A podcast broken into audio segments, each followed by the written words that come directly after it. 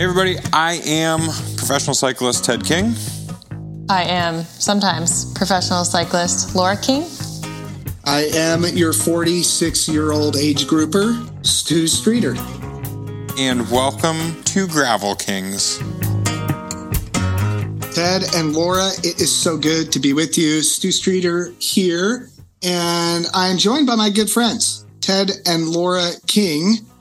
And some years back, we were on a bike ride together. I don't remember what year, guys. Do you remember? I want to say it was post COVID, maybe 21. That's believable. Yeah, it's in that zone probably. Yep. And Yep. we were in Healdsburg out for a bike ride, and I just found you guys to be charming and delightful and enjoyable to chat with. And in the subsequent years, as our friendship has developed, I thought, wouldn't it be fun to just invite our friends in on that conversation? So, welcome to the pod. It's good to have everybody along for the ride. I'm Stu, an amateur cyclist who just likes to ride. And Ted and Laura King really need no introduction. Ted, former World Tour pro, and Laura, current gravel pro, former triathlon pro. Ted is shredding the gravel scene, and we'll get some updates on that later. Uh, it's good to be together. It's awesome to be here. Um, yeah, you sort of you, you nailed it. I think we met as acquaintances, and I mean there was there was some sort of gravitational friendship, attraction. We've stayed in touch over the years now, and and uh, cross paths about a couple times a year. So it's it's been nice to reconnect across the the digital age. And honestly, I mean, that's the power of the bike. It's a tool for, I think, for relationship building. Um, Yeah. And that's something that's been a special part of the sport for us. It's so true. Well, we're sitting here having a drink together in lieu of when we met all those years ago in Sonoma County. I'm drinking Pliny the Elder. That felt like the right answer to the question. Uh, you guys are still doing dry January because you're such darn good athletes. What are you guys drinking? Uh, yeah, hats off to you for for Pliny. That is a is a choice beverage, and and it certainly leaves me salivating. I am drinking a beverage called Fuzzy Hat. The brewer is Self Care. They're out of Olympia, Washington. Um, they are the sister brewery to Three Magnets. Three Magnets is the alcohol forward brewery, and Self Care is the alcohol free NA beer. Um, uh, the brewer is a cyclist. He reached out some years ago and said, "Hey, you got to try out our beer." And I I used to think that non-alcoholic beer was an oxymoron, and what they are making just knocks it out of the park. So I'm drinking this really tasty fuzzy hat, and I love it. Laura, what's in your cup? Well, it's evening. We're winding down. So I'm drinking a honey vanilla chamomile tea.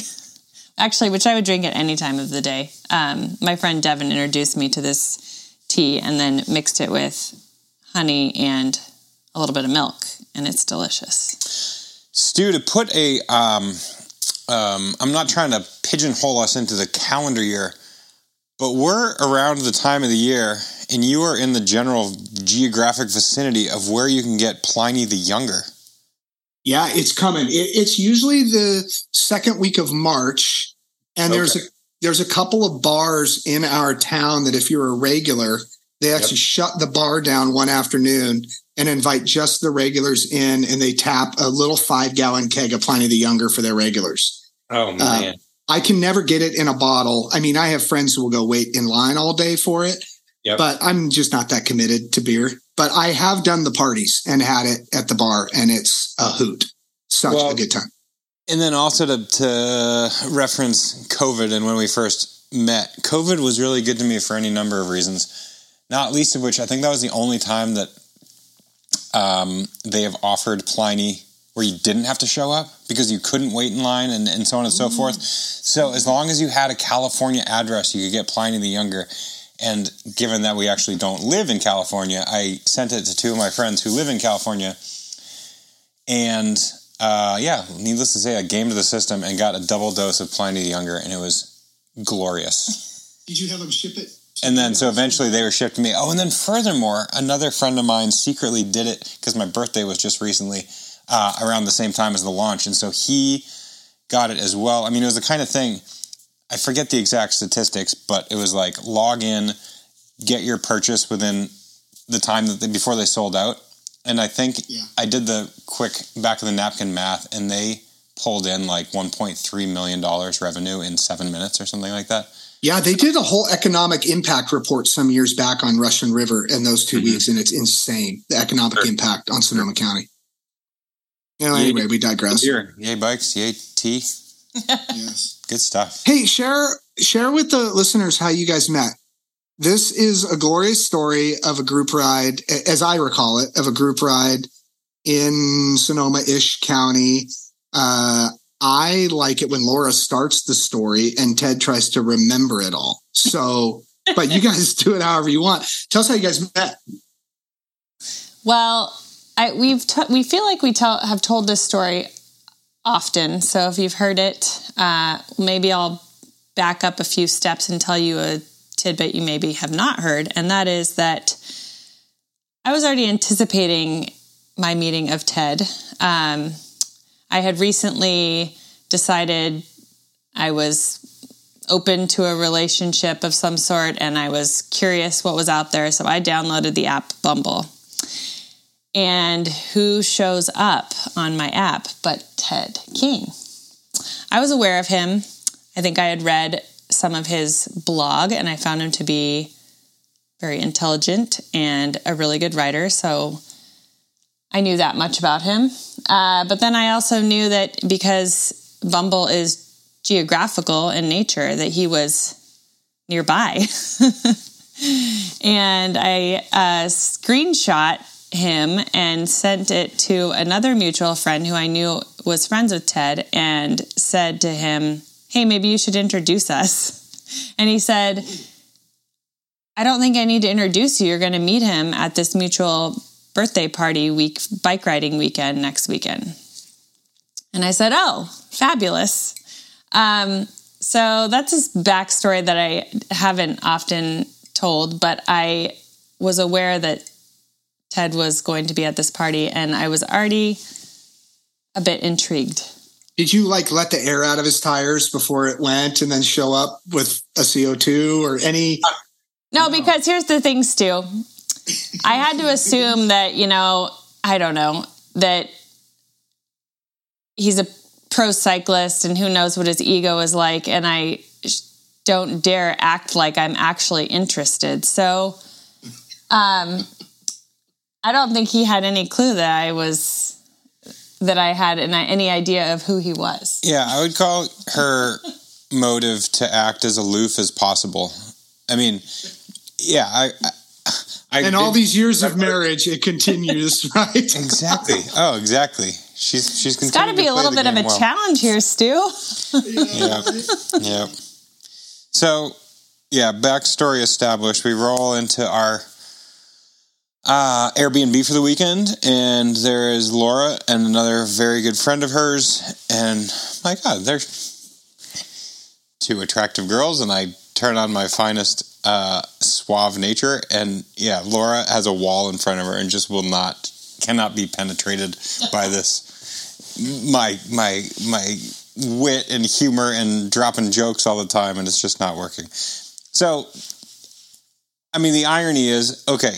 The irony is here we are. Uh, over the course of the weekend, it was uh, it was a whole lot of cyclists, and on one particular day, it was like the the big day that everybody was going to get out and go for a massive hundred mile ride, and and coincidentally, there we were going up King Ridge. Um, Hadn't yet gone up King Ridge. Okay, lay it on me. You go. Well, there was a major deliberation between this group of 20, call it 25 cyclists, uh, because I don't know, they were debating whether to shorten the route for some reason or another. And I was with my girlfriend Pia, and we just didn't really have time for this standing around mulling over the decisions and we knew we wanted to do the whole ride so we just took off on king ridge road Exactly. so the two of us didn't wait for the group and just carried on with the king ridge route which is one of the most iconic and beautiful bike routes I think in the world. It's totally world class um, and aptly named. But um, well, then you can carry on. Well, and point of reference on King Ridge, uh, two years ago for the Grasshopper series, when we did King Ridge, remember? Um, you guys hosted a pre-ride the day before. I want to say it was on a Friday. Yeah, yeah. And I showed up to the group ride, and it was supposed to be the easy. I think you called it a shakeout ride. And we started up King Ridge for this like 45 mile shakeout ride. And I looked down at my computer and I was doing 315 watts. And 315 watts for me is not a shakeout ride. And so I rode up to the front next to you, Ted, and I said, Hey, man, what about shakeout? And you looked at me and you said, I'm in zone two. What are you talking about, man? And I went, Oh no, I'm in deep trouble. And I just drifted to the back. And that was the last I saw you guys that day. And so we did King Ridge and then I looped around and I climbed up the backside of Coleman Valley and then called it a day. Uh, you might have seen me. I was 30 weeks pregnant. No, I didn't. You weren't on the ride that day. You did the shorter version that day. You Oh, there were two different rides, remember? And you did the Yes. you stayed flat and Mig and um a couple other guys went with Ted up King Ridge. So That's right. yeah. It was a hoot. But I don't. Yeah, there's there is a challenge that comes in hosting any group. Not to derivate too far from the story, but we've sort of beaten this story with a dead horse's whip.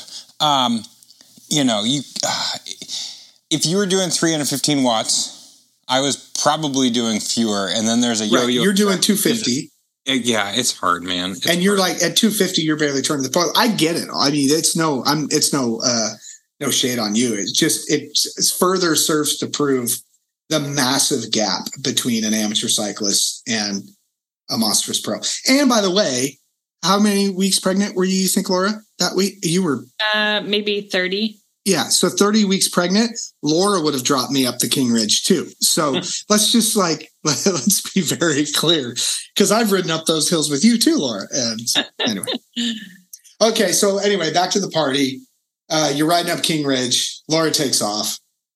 Laura takes off. I I am at this crossroads where I see a whole bunch of dude cyclists sort of mulling about what their coach had told them to do for the weekend and whether they need to get back to the city. And then I see Pia and Laura going off in the direction of the bike ride that we're supposed to be doing. And I say, this is literally also the first weekend that I've just moved to California. So I've just retired from a world tour career. I decide where I'm going to end up, and California seems like a good place. And there I am luckiest guy in the world to meet a whole bunch of you know a crew of 25 people the first weekend there I am in California and then on top of that I'm seeing these two lovely ladies right away and I say I'm going to go in that direction and so we quickly group together and we're having a conversation up the hill and Laura will say that she was trying to ask me long-winded questions so that I wouldn't uh, put her in the in the what oxygen hurt locker she wanted to be We had already dropped Pia, so we were obviously riding. Uh, yeah, I was riding hard and trying really hard to not show that I was riding hard. so make it You were also chasing hard and trying really hard to make it look like you weren't chasing hard too, having already looked him up on Bumble and tried to arrange. So there's a theme here. that was all yeah There is a all elements um get back to the house coincidentally we were also so it's a birthday weekend there in uh, the some corner hamlet of uh, Sonoma County, but then we also both Laura and I had to depart that night temporarily to go to a NICA high school award banquet all the way back down in Berkeley. So I again I'm the I'm the new kid on the block and don't know anyone in town, and I'm invited to this event, and I show up and I don't. It's a it's a pretty formal affair, and you're supposed to have a table and a assigned seat, and I'd been invited relatively last minute by the good folks at NICA and I didn't have a seat. And I'm like, oh, the only person literally who I know is either up on the stage announcing who they invited me or this person that I met, Laura. And so I poached her GU table. She was working for GU, the nutrition company at the time. Um, And here comes Untapped Guy coming over to our table. yeah. Not awkward at all because hey, GU folks, let me tell you all about maple he actually syrup. used to be sponsored by GU. Um, and he proceeds to sit, sit at our table. so then i mean yes it ends up okay that weekend goes well and then it's actually i mean it's around this time of the year because it was around the super bowl we met up again for a bike ride. Another uh, much smaller group ride. There were a half dozen of us or so, and um, this happened to take place in downtown Mill Valley. The Super Bowl party. It was at a, a public. It was a I don't know. I guess you'd call it a bar. And then we escaped the uh, maybe before the game or at halftime to go to a local restaurant, get some food, bring it back.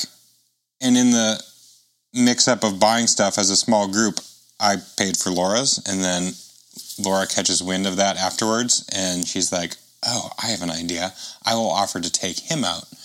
And so, I mean, we didn't don't need to go into all of our dates, but there you go. I thought that was timely given the the connection to the Super Bowl, and here we are approaching the Super Bowl. So, how far into the relationship were you when Laura confessed that she, the plan had been hatched long before you knew, Ted? That is a great question. Do you have any idea? I mean, pretty long. Hour, right? Yeah, no, no, no. I've I have heard it in the interim couple years, but it's definitely not the kind of thing that Laura's cards close to her chest kind of gal.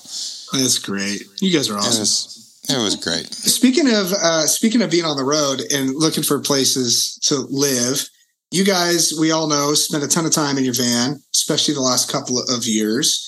And I was recently listening to your podcast with Matteo Jorgenson, and you guys were talking van life, and he had asked you about seat heights and things because you guys are tall, which really annoys all of us short people out here. The the difficulties you face in life, having to figure out the bed height in your van. I mean, I cry tears for you. Um, well, you're you're an individual. I know you don't spend any shortage of time on an airplane, so you know the struggle is real. You need that leg space. I get it. Yes, I, I, yeah, I get lots of airplanes. But here's the good news: is I never have an issue with leg space because I'm so short.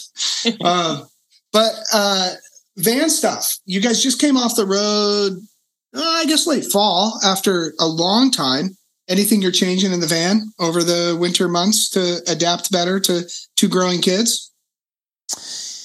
You know the the funny thing about the design of the van is, um, the kids have full length bunks. You could put four adult humans in the van, and and you know Hayden especially is what realistically less than two feet tall, I think. Um, and so he could be, we could put like four Haydens in his bed, in his, in his, what I call his lobster trap bed.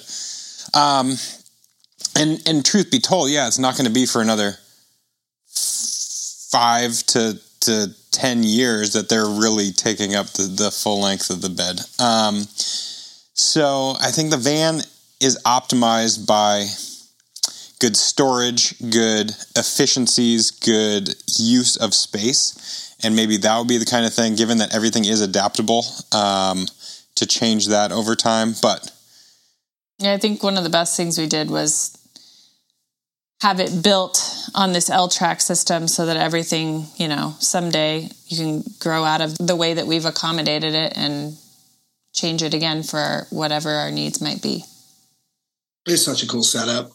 Everybody was really jealous on the. Uh, I call it the Seattle trip, but you know the uh, Northwest oh, the, kind of trip we did. That's the you know excellent adventure. Night well, night two, I will confess, after you guys left and I was there, I guess it was actually night three.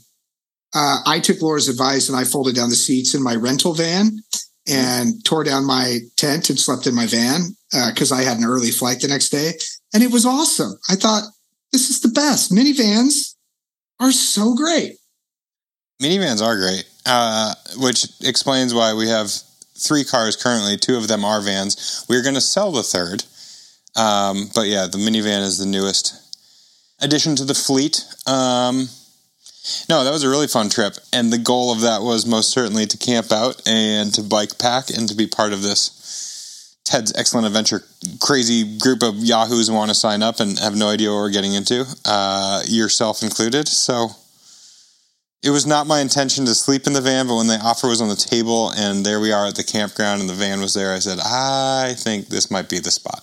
Admittedly, I did sleep out night, outside the first night. I was going to say, don't sell yourself short. Night one, you rolled in at like 11 o'clock yeah. and slept in a bivy. So I, I feel like you should get double credit when you sleep in a bivy so you know, appreciated. I got double credit the first night, and then uh, 50% demerit the second night. So I, you know, it was a good average. Yeah, you averaged out.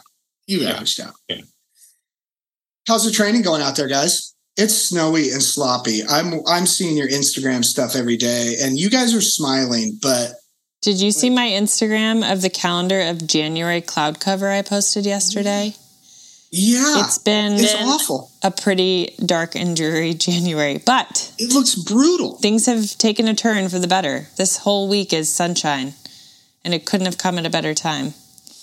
But does that mean now it's wet and sloppy more than normal? I because I, don't know Vermont snow. No, No, I was actually just reading about this a minute ago. So yeah, we're in this. What Laura was alluding to is it has been um, remarkably overcast. The sun has not been out, and the the upshot of that is the cloud cover is what keeps relative warmth in. So it's been a warm month of January.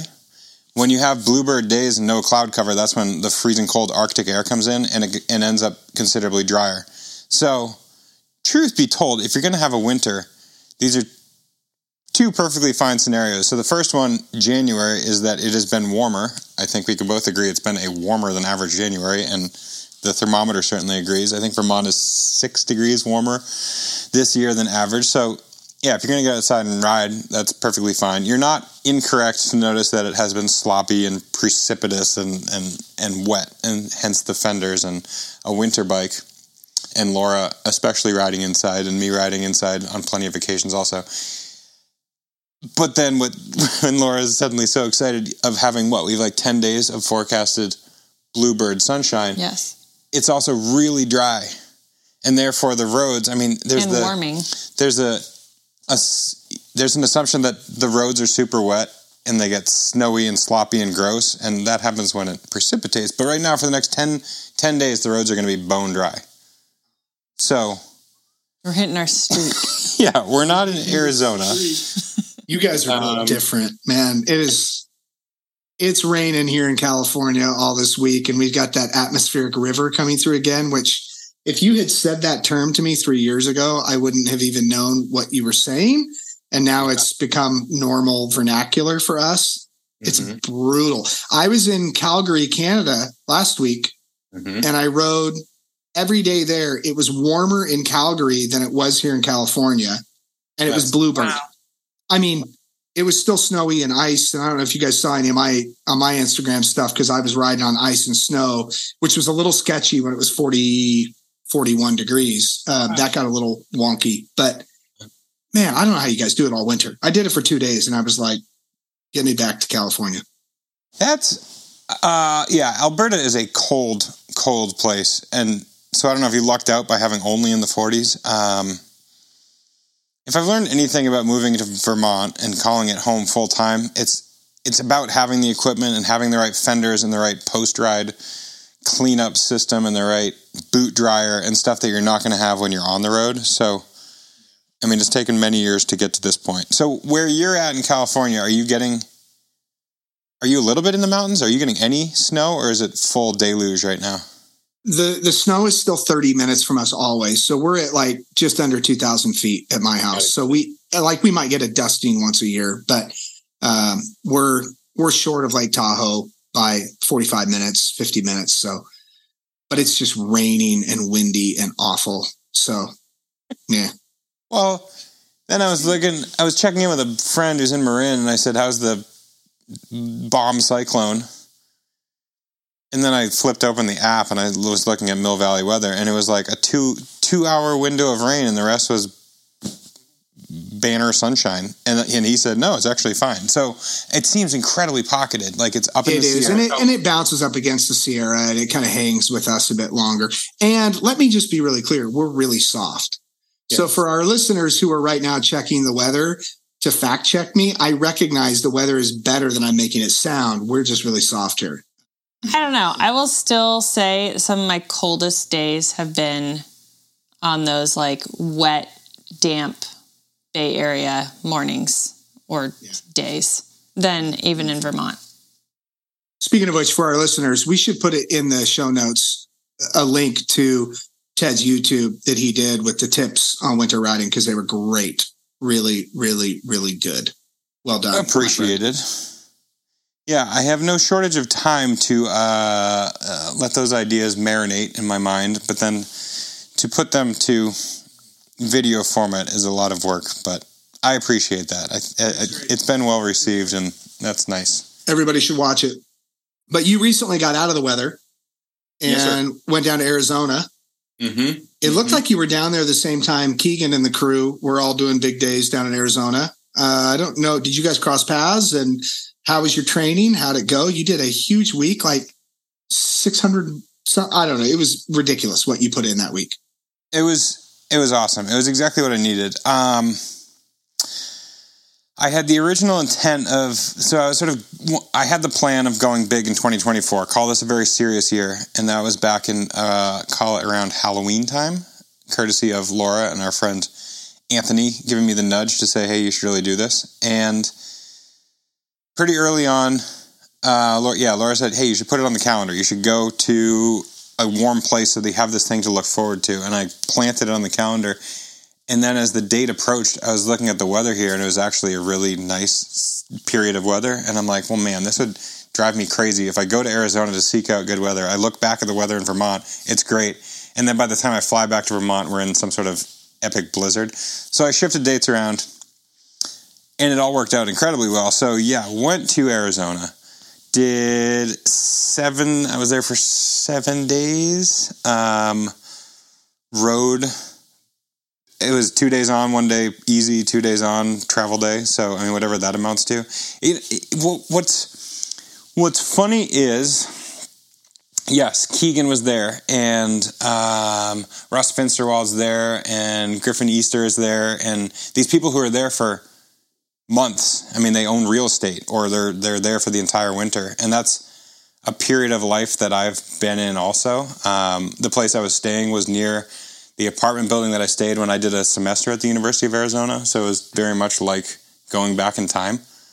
Um, and so showing up on the group rides, I mean, I keep on referencing this. It's like you see the same sorts of faces. You see the young go getters, you see the aspiring pros, you see the juniors, you see the, the college kids, the same energy. And it's like the faces change a bit, but the, the characters are the same. Um, it was, it was a blast. It was really nice, massive chunk of training. Yeah, you put in big, big miles. And you felt good on the back end and no sickness. And Yeah, I mean, knock on wood, I'm a healthy. I just sort of put my head down and do it and, and grind through training, and I'm not prone to getting sick. Um, even though, yeah, theoretically, a lot of big block of training will diminish your immune system and that sort of thing. I just come from hearty stock or something like that. I mean, I don't really get sick. I mean, we'll, you know, hit end recording this podcast. I wake up with a cold tomorrow, but uh, no, truth be told, I, I came out of it feeling great. I've continued the training here. Um, did two six hour rides last week, two six hour rides coming up this week, a seven hour ride next week. You gotta, you gotta move the pieces around a little bit, but I have an amazing coach um, that I'm. He's enjoying working with me. Uh, the feeling is mutual, reciprocating. He's I'm I'm really enjoying working with him, and I say that because you know he he gives me the training. I do it with very few nudges of the calendar, and he's like, "Man, I just really appreciate that you're doing what I'm asking." how's that work at home? Because I, like, for example, I saw you guys posted up, you know, you did a big one the other day, Ted, going up to, going up north, I think, maybe to your folks' house. Laura, you snuck in a big ride. Like, talk an average Joe through that that dance because we're not talking about a ride along spouse who's supporting his or her spouse who's a professional athlete. You guys are both doing this at a high level. Like even just the other day, how did that work for you guys, Laura? How does that work for you as you do the juggle together? Well, that's one of our favorite, I guess, tricks for fitting it all in is are there ever times where one spouse is driving somewhere and it's and the other can ride to whatever destination that might be because it's not it doesn't feel like you're missing out on something you know you're missing out on car time um, and one of our favorite places to do that is when we're going down to visit ted's folks they're like what 200 miles we have done the full, or maybe 180, between 180 and 200 miles. We've done that full ride. Um, it's beautiful. It's you can do so many different variations. Um, but in the winter, uh, let's see, Ted, you needed to do a five hour ish ride, and you ended up making it 110 miles. Yeah, give or take. I think I had five and a half. No, I had what I don't want to dive details too deep. Call it six hours, did 110 miles. And it was really well coordinated. I think we've just, without mm, without us trading too many details. I mean, I think the way we ride these days is uh, the most efficient as possible. Um, rarely making a stop, rarely just continuing to press on so that we're keeping on schedule and on track. I, I know that at least that's the way I've been approaching it. And I think you just approach all your rides that way, Ted. Um, so Ted just told me, hey, leave around 3 p.m. And I picked him up halfway and met him at the co op and we carried on from there. And then um, Sunday did the same thing, but I headed headed back to Vermont and they picked me up 80 or so miles from the start. So it can um, be done. It can be done. I my, my mom loves looking at maps, and she happens to follow both me and Laura on Find My Friends. And so she's she's at home yesterday watching the two dots coordinate and triangulate to end up at the same place as I am driving to pick up Laura uh, when Laura says it's one of our favorite things, yes, it's one of our favorite things to be able to pull off this feat, but there's a lot of uh, coordination that goes into it um, entirely on my part because I need to plot the route. I need to anticipate the departure time. I need to anticipate the exact average speed um, so that the person driving is going to happily arrive at the uh, destination at the exact same time as, as the rider, especially if Laura is the person driving the car, because heaven forbid I make her wait. So, um, yeah, it is one of our favorite things, and I feel like a hero when I pull it off, but it's one of our favorite things as long as Ted doesn't screw it up. exactly. exactly, Stu. Thanks. Which is really one of my favorite things too. Is if, yeah. you know, my so, spouse will plan everything for me, you know, and then just set me free. Right, and notice uh, it worked perfectly. How on earth? I think we happen? may be slipping into into uh, marriage counseling here real soon. Uh, no, I'm kidding. How about how do you do it? Because I, I I believe your spouse does not ride a bike. No, Jen doesn't ride, but she loves that I ride because I turn into a bit of a monster if I go more than a couple of days without riding. And honestly, for me, because my work takes me out of town almost every week, I just fly with my bike everywhere I go. And so I almost plan my cycling and my training around travel, where I think most people, when they travel for work, they stop exercising and then come home and get back to their rhythm. I'm actually in better rhythm when I'm on the road because all I have to do when I'm on the road is my work meetings and then I train and I ride and it's fun because I'm in a new place and I love to explore and I love to be lost. And so, you know, last week I was in Calgary and got to ride on ice and snow for two days and it was a hoot. And then, you know, came in and took a quick shower and ate a snack and gave my talks. And then the next that night I'm in my hotel room planning out my route for the next day. So that's what I was going to ask is what, what software do you use? What apps do you use? How do you plan out your routes? I bounce around. So I just moved to Garmin mm-hmm. from a different competitor, and I'm still learning that. And I'm not great with technology. So my learning curve is probably not indicative of a normal learning curve. But I typically go to uh, ride with GPS and I'll search the area I'm going to be and kind of cross my fingers that something pops up. Mm-hmm. And if something pops up near that somebody else has done, then I'll just download it, adjust their thing, and then re-upload it. Um, that's probably what I do the most. But I also I love to just go out and get lost. So especially if I've got you know three hours for a ride, I don't mind just going out and riding and then just hitting that button. You know, what did we do 15 years ago when we had a Thomas guide? You know, I used to print those out, but now I can just click the little button, return to start, and it will just map me back home. And so I do that a lot where I'll just ride out, you know, an hour, hour, 15 minutes in a direction if I have three hours and then just hit return to start and it'll map me back. So the technology is killer. Oh, I've never used that function. Uh, the technology is amazing how quickly it is becoming adapted. I mean, the the ability to sync everything, to create the route, to have it wirelessly go here, there, and everywhere. Um, yeah, I think that has happened in a very bumbling sense for many years, and then all of a sudden, I'm finding it seamless, and I love it. Are you doing all your mapping on Ride with GPS? I ride, yeah, I map with Ride with GPS. If I happen to get a Strava route, uh, I will, you know, take the GPX file and you can easily drop it into the ride, ride with GPS. I just find their software simpler. I like their heat maps, the global heat maps that have already pre-exist. I like those even more. They do have, to your point, you can, you know, see what other people have done for particular routes. When you enter in a variety of criteria, like here's the distance, here's the type of terrain I want to use. Um, yeah, so create it that way. You hit the pin two or the pin button and then in the Garmin app, it will send it directly to the Garmin itself. Oh, great. Uh, yeah, it's pretty seamless. I love it. I love it. Uh, transitioning from talking about mapping to no mapping, Mhm. you're on Zwift. And you had a good week on Zwift. Am I, I- are we allowed to talk about this? Is this like, are you closet training? Are you, you know, No, the, most certainly not closet training. That is for certain. Yeah, I. So here's the secret to Zwift.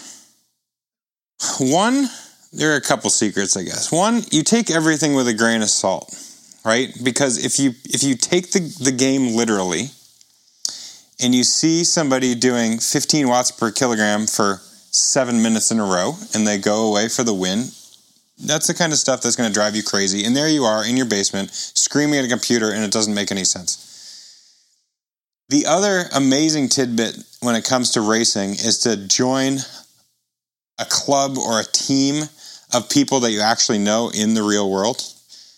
And so, in particular, this started probably three or four years ago, and that beep in the background is literally the Discord app because that is how we communicate. Um, which is a perfect example because it's this sort of nonstop chatter that takes place all throughout the week. We're talking about the most inane stuff. And then as the race, the, the weekly race approaches, then we're also talking about the race itself. And okay, this is a sprinter's race, so our sprinters are going to do well. And um, there are more than enough members than we need to field an actual team. I think you need to do six on a team.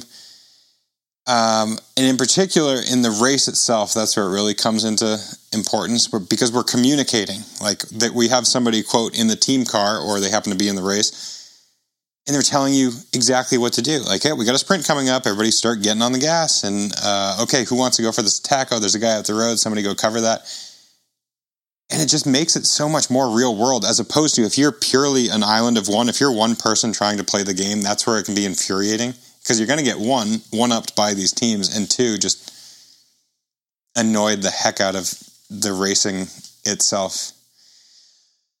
So the, the ultimate punchline is I've probably done 40 or 50 Zwift races ever, and I think I've won fewer than can fit on three fingers. And there I was doing my first Zwift race in two years, maybe a year and a half. It's been a long time. And I won it. And I I felt like a hero. And it was, you know, there I am at 8.30 at night in my basement.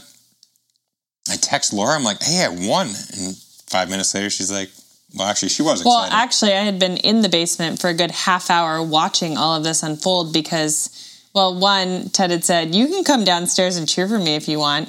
Totally kidding. Flippantly, but yes. But I was sort of interested. So I popped down there to see what was happening. And I found myself totally engrossed in the race because he gave me an earbud and I could hear Yeah. the chatter and hear Kevin coaching, Kevin Bouchard Hall coaching them.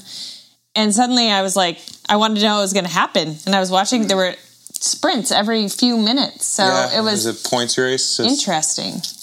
it was it was neat because I've talked about this group before. I've talked about what the races are like. I've talked about the communication is like, and I'm sure this is in one year out the other for Laura. Like that sounds so nerdy and boring.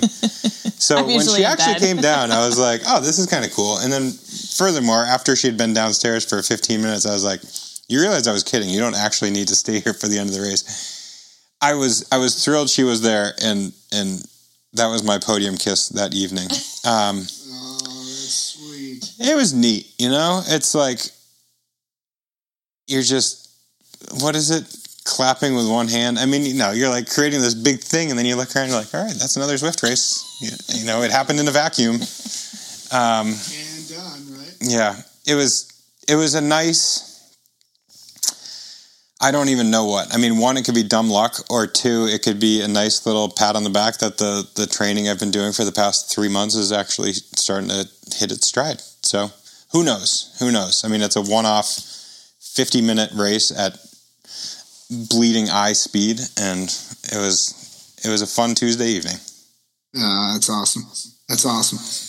You ever do any Zwift nerdery? No, man. No. Like, here's the thing I've been getting back on my rollers, and I feel like the oldest human alive because I may be the only guy still riding rollers. Um, No, rollers are still a good proving ground for like having your chops and knowing knowing what's up. People people really appreciate rollers.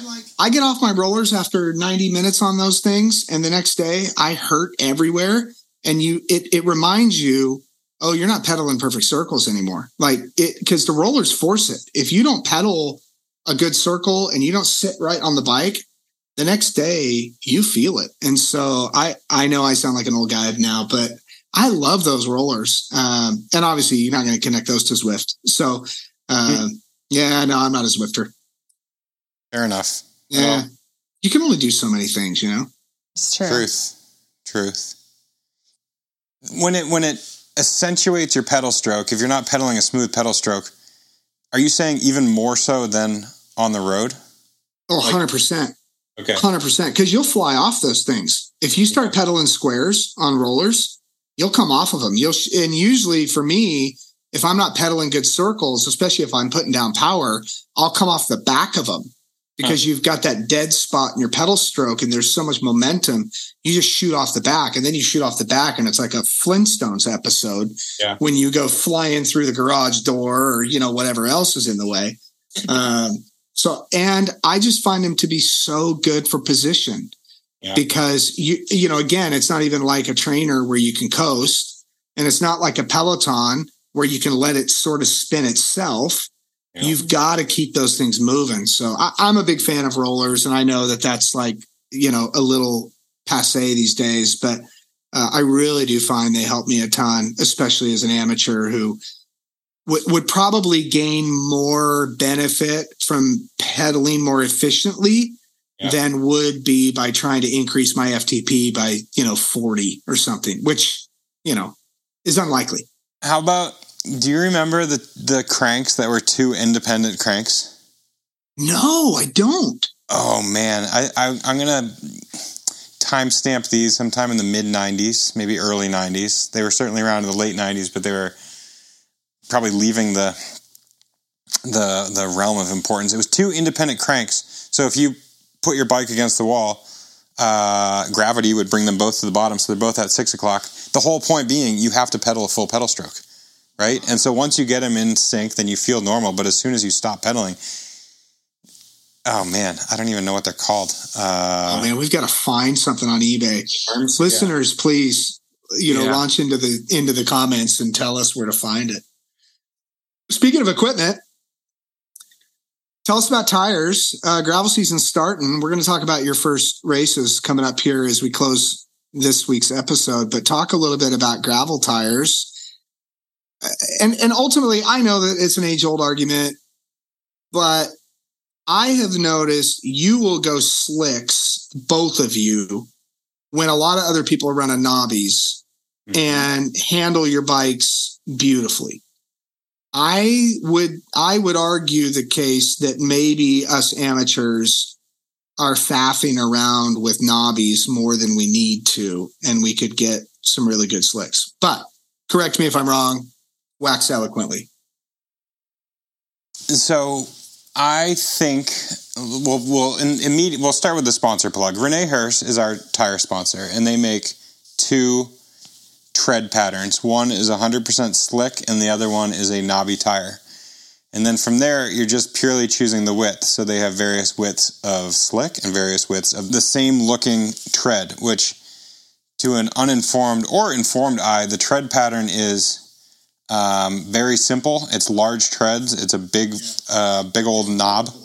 Exactly. I mean, it's very. It's almost like a mid '90s mountain bike tire. Very basic. But the the positive of that is you have a heck of a lot of um, footprint on the ground. The amount of rubber that is touching the ground at any given time. So back to the original question. Yes, we ride slicks more often than not because again, with at at lower pressure, a really wide slick is going to give you more ground contact point and therefore a lot more traction.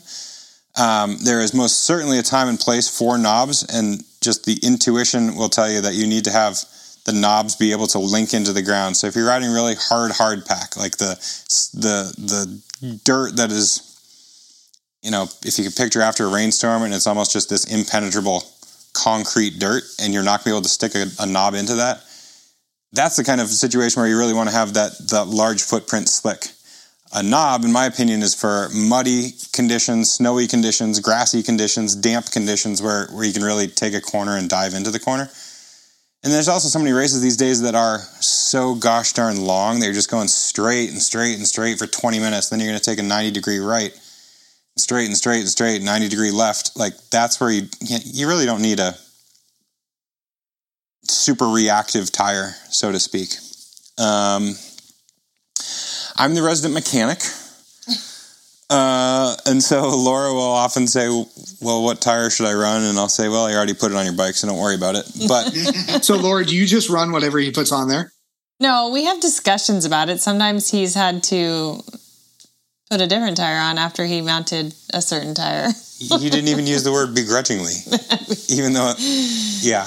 I mean, more often than not, she trusts my opinion. I there do. are times that Yeah. I, I change a tire.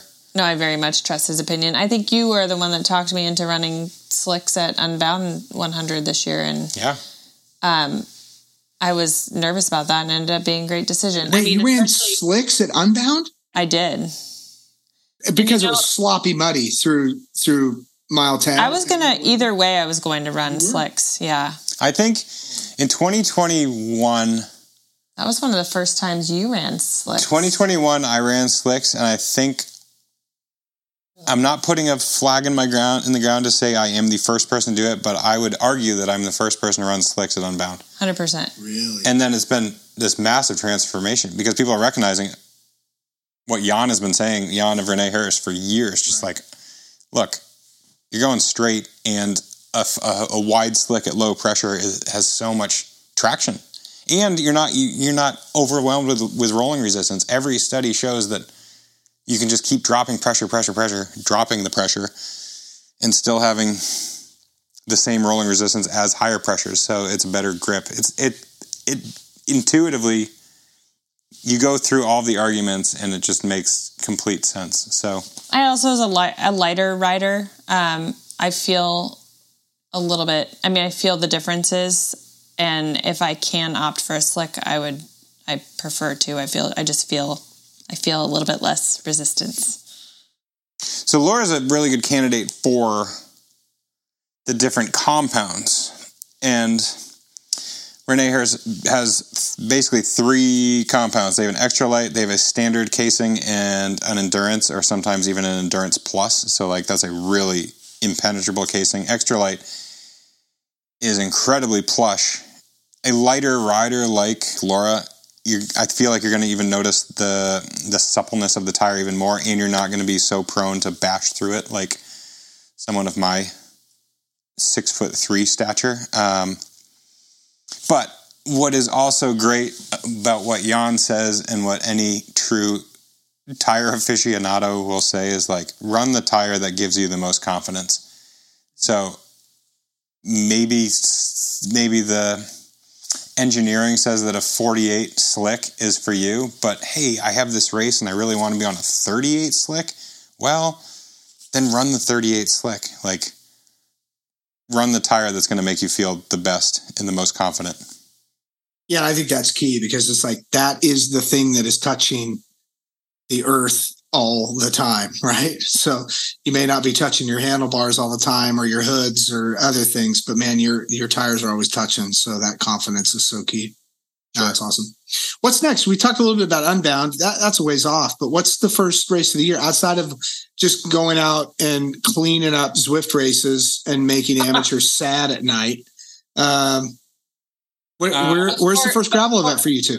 Well, before any race, I'm training for training camp. Training Camp East. We're headed to training camp in three weeks in Mallorca. Yay! Is this? Tell us about it. Uh, I think the deal upon moving to Vermont that I made uh, initially was that's wonderful. I will embrace living in Vermont, but I must leave every winter, maybe multiple times. um, and twist his arm, right? We we love traveling, we love getting away to get on some new roads. We had a great reason to bring together um, actually we didn't, but we are joining a group of our dear friends. So it's kind of an opportunity to see dear friends, to to all share our love of riding together, get some good early miles in, and hopefully um, score on some great Mallorca weather. We're hoping. How long are you guys there for? Uh, it'll be a week. And yeah, I did a training camp there once. I think the only one I did was 2015. Um, and then a couple of this group were there a year ago. Um, and they said, man, oh man, like, you guys, you just got to go. So I'm excited to go back with a different perspective of no longer world tour racer. Um, and then, so that segues directly, I'll go from there straight to uh, Valley of Tears, which is a new gravel race in Turkey, Texas. It's being kicked off by Caleb Fairley, who is a former World Tour buddy, colleague, North American friend of mine, um, fellow Gironan. So it's really cool to see them turning this this you know it. We recognize the effort and work that goes into creating an event, um, to creating a big gravel event, and I mean, man, oh man, it seems like they're doing a lot of really good things. So $20 entry fee, Valley of Tears, gravel.com. Check it out. Unheard of in the new world of gravel. $20 entry fee. $20. I didn't know that. Yeah. Unbelievable. They still have a room? I think so. I got to assume so. I don't think these first year events sell out very easily. So check it out. Yeah. Affiliate yeah. code Ted King. Affiliate code Ted King 24 will give you the $20 full price fee. Actually, the photos the photos of the course look quite beautiful for what I imagine in Texas, and they look compelling. So you should check it out.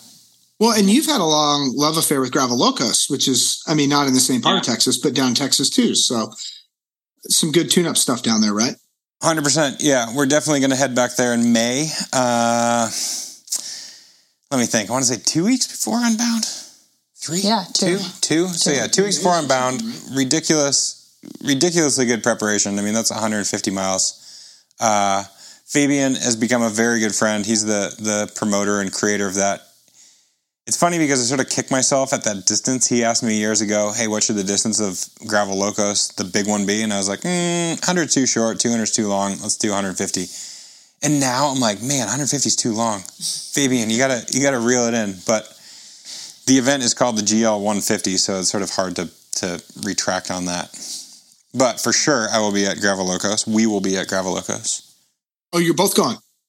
Yeah, and then we'll probably just head to Emporia straight after that mm-hmm. and hang out in Emporia and get some early kind of the calm before the storm riding and acclimating in. Awesome. Uh, north route this year? Yep. So? I thought so. Yeah, I'm laughing because someone asked me the other day, I was like, I don't actually know. Ted King laughs. I believe it's a northern route this year. I think so. Yep. That's correct. Yeah.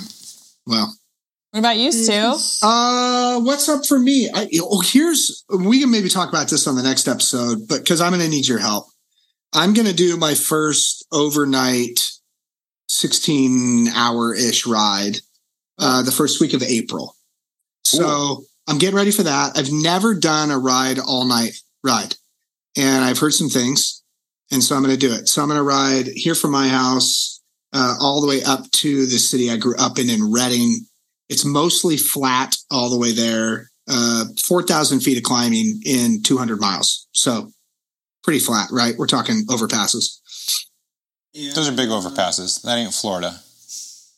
Yeah, yeah, yeah. Uh, I mean, there's a few little little bumps there, but so that's what I'm kind of getting ready for right now. First of April, and trying to get ready to pedal. I think it's going to take me.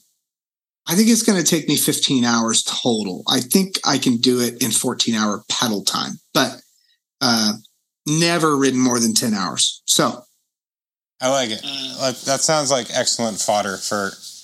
I think it'd be a good conversation next go around, and you can Yeah, yeah, yeah. you can pick holes in what I'm doing wrong, Uh-huh. and then um, you know uh, tell me how many pounds of UnTapped uh, should be in my in my straight gallons. yes right just a big gallon. So that's what's coming up for me. Um, we've got a couple local gravel events. Uh, I was gonna try to get into Unbound again. I've tried for three years in a row, and and never got in through the lottery. And last year sent the greatest email that's ever been sent to Chemo. Um, and he responded to my email. This might not be good for listeners. He responded, but told me, "Sorry, pal, I'm not getting. Uh, you got to you got to go through the normal channels." Um, he's very nice, but he did not give me the back the back uh, door entry to get into that race. So anyway, uh, not doing Unbound. I've got a kid graduating college that week, uh, so I'm doing a bunch of regional stuff. But the big 200 mile all nighter is what's on my mind every day right now. I love it. Yeah, it'll be fun. Those, those those sort of rides keep you on your toes. Yeah, I mean, I like to your point, it's the stuff that you're thinking about all the time. You're like, what can I tweak with my kit? What can I Right? what can I change? How can I be training better? Anyway, cool. Let's let's break that down next time. Yeah, let's do it. Well, hey, it's been a great episode, a great chat. Ted and Laura King, thanks for letting all of us into your beautiful and expansive world. Until next time. Thanks, Stu. Thanks, Stu. Take care.